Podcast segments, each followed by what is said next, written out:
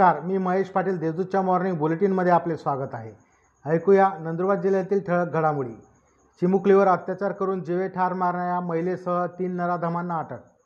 चिमुकलीवर अत्याचार करून जीवे ठार मारून नंदुरबार शहरातील रेल्वे कॉलनी परिसरातील गटारीच्या टाकीत मृतदेह फेकून दिल्याप्रकरणी महिलेसह तीन नराधमांना नंदुरबार पोलिसांनी अटक केली आहे. अपहरण करून डांबून ठेवल्याने पाच जणांविरुद्ध गुन्हा. अक्राणी तालुक्यातील शेलकुळीच्या तीस फळीमापाडा येथील एकाचे अपहरण करून डांबून ठेवल्याप्रकरणी पाच जणांविरुद्ध गुन्हा दाखल करण्यात आला आहे. अखेर सार्वजनिक बांधकाम विभागाने चरणमाळ घाटाची केली पाहणी.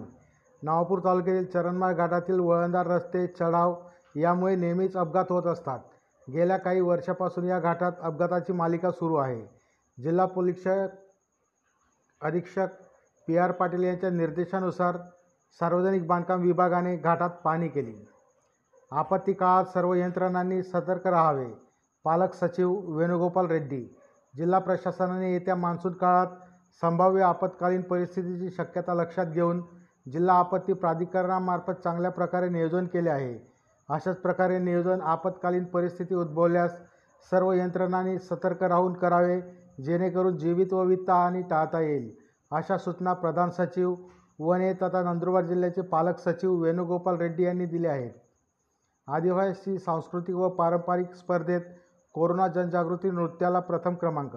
नंदुरबार येथील एकात्मिक आदिवासी विकास प्रकल्प कार्यालयातर्फे प्रकल्पस्तरीय आदिवासी सांस्कृतिक व पारंपरिक नृत्य स्पर्धेत नवापूर तालुक्यातील केळी केवडीपाडा येथील अनसिल देवीदास गावित यांच्या कोरोना जनजागृती या नृत्याला प्रथम क्रमांक मिळाला आहे.